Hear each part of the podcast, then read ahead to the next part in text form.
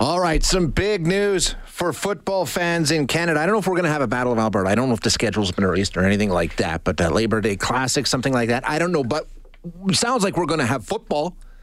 Hopefully. There's a plan in place. Let's get the details now. We're going to chat with Morley Scott, who is the play by play voice of the Edmonton Football Club. Morley, how are you? I'm good, Shay. I'm better today because this is certainly good news. For, Isn't this uh, great? for CFL fans? Yeah, it is. And and and again, we take everything with a grain of salt because it's Sure. COVID nineteen, right? And Yeah. things change daily as it seems. But right now, the CFL has announced that uh, they hope to begin on August the fifth. They were supposed to start training camps in less than a month, with uh, early June being the start date for the regular season.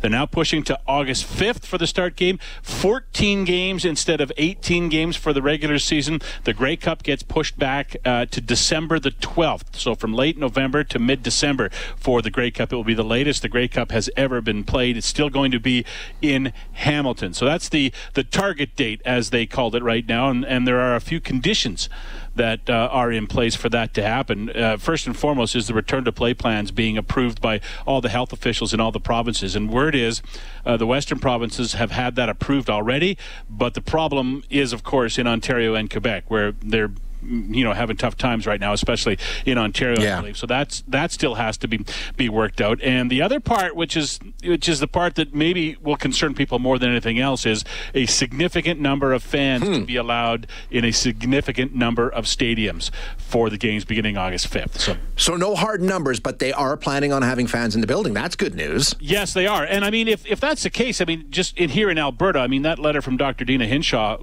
what, last week or Yep, week last week, before, yeah. suggested by the end of July, there could be restrictions could be entirely lifted, right? Uh, if not, they, they certainly could have a lot more people than they anticipate now in July and in August if the restrictions even aren't uh, uh, lifted in Alberta. And that maybe brings up another point of view. Uh, uh, the commissioner today in, in his release talked about the fact that we will schedule games, all the games out west, for example, if the western provinces are doing better. Whether that means that uh, uh, Toronto would play Hamilton in Edmonton, or if Toronto, Hamilton, Ottawa, and Montreal would play all their road games in the west at the start of the season to get rolling before they go home, that has yet to be determined. But uh, that's a significant part of it as well. That the the CFL may load up the schedule for the western provinces for maybe August and September. Okay, so Morley, in terms of trying to get a timeline hammered out here to set up training camps and things like that and have a season start August 5th, what would they be looking at? Like mid July, Well, maybe? They, they say right now no preseason games. It looks like uh, they haven't made that official yet, but it looks like there'll be no preseason games. So they'll jump right into the regular season on April the fifth, on August the fifth, and there's going to they're going to need a significant training camp. You cannot be conscious about player safety and throw them into a game after a week of training camp. These guys haven't played football will be almost in 2 years, right? So they will need a significant amount of time in training camp. And I would think they would need at least 2 weeks, 10 days to 2 weeks for sure, probably 2 weeks. Uh, probably need maybe two weeks for uh, I, I don't know if they'll they'll still have to quarantine before that or not if it will be two Yeah, well, that's the thing. one week like the NHL's got now so I would say uh, training camps would have to start uh, with everyone in place and at the stadiums probably mid uh, July to the third week of July, so that they can play in in the in the first week or at the end of the first week of August on August the fifth. So. Uh, they take that back another week or two, depending if there's quarantine that has to be put in place. You know, players also need time to set up homes and you know get apartments, and you know they'll need to set up hotels and stuff as well. So, yeah. uh, there's a lot that goes into setting up a training camp. At least now they kind of have a date. I'm sure that date will come out, but I would expect it would be in mid to mid to late July where training camp would start. And like you say, the border is going to be a big issue here. We we still don't know when the border is going to reopen, and that uh, that could Yep. pose a barrier. So we'll have to get that sorted. Yeah, and, and let's not forget as well, there's probably more American players vaccinated now than Canadian players. In fact, probably more American players completely vaccinated than Canadian players right now. So the border issue might go away because of that, and maybe because they're coming over. If they're vaccinated, they won't have to do the quarantine, and that could maybe cut down that two week period a little Right. bit, maybe to seven days. I'm not sure. It's like the NHL got permission to have a seven day quarantine because you know players are basically moving from an American bubble to a Canadian bubble, right?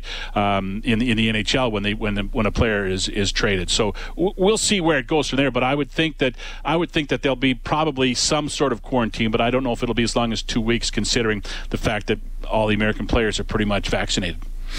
Uh, you know, so we don't have all the details. Still a lot of questions, but I don't think you can overstate just how important it is that there's a plan in place and it's Yeah. been released, right? Well, that's that's the one thing Shay everybody wanted was Yeah, yeah. okay. I understand why you have to push back because they can't play without fans in the stands. They can't do No. what the NFL did, what the NHL did. As as Randy Ambrosie, the commissioner today, said, you know, ticket revenue is in most cases over fifty percent of every team's uh, revenue stream. So they can't do that. They don't make enough money. The CFL is in that in that mid area where they're they're they're big enough that everybody cares about it, but they're still small enough that they can't live just on their TV contract, right? So uh, they have to get that in place. They have to get fans in the stands, and and they have to move from there. And and the border is going to be a big issue. Uh, there's there's a lot of things to work out still, but they have a date, and that's what they didn't have last year. That's what everybody wanted. They wanted a target date. They don't want to hear.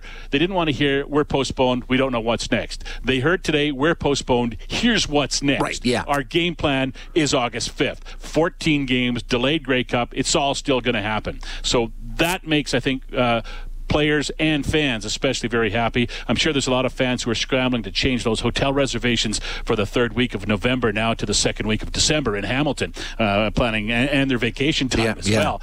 Uh, but as somebody said on Twitter, it's going to be weird seeing a lot of ugly Christmas sweaters at the Grey Cup game this year, but that's going to be the case. I'm not saying they're going to wear be wearing Rough Rider sweaters. They're just going to be wearing ugly Christmas. Oh, Marty, come on, come on now.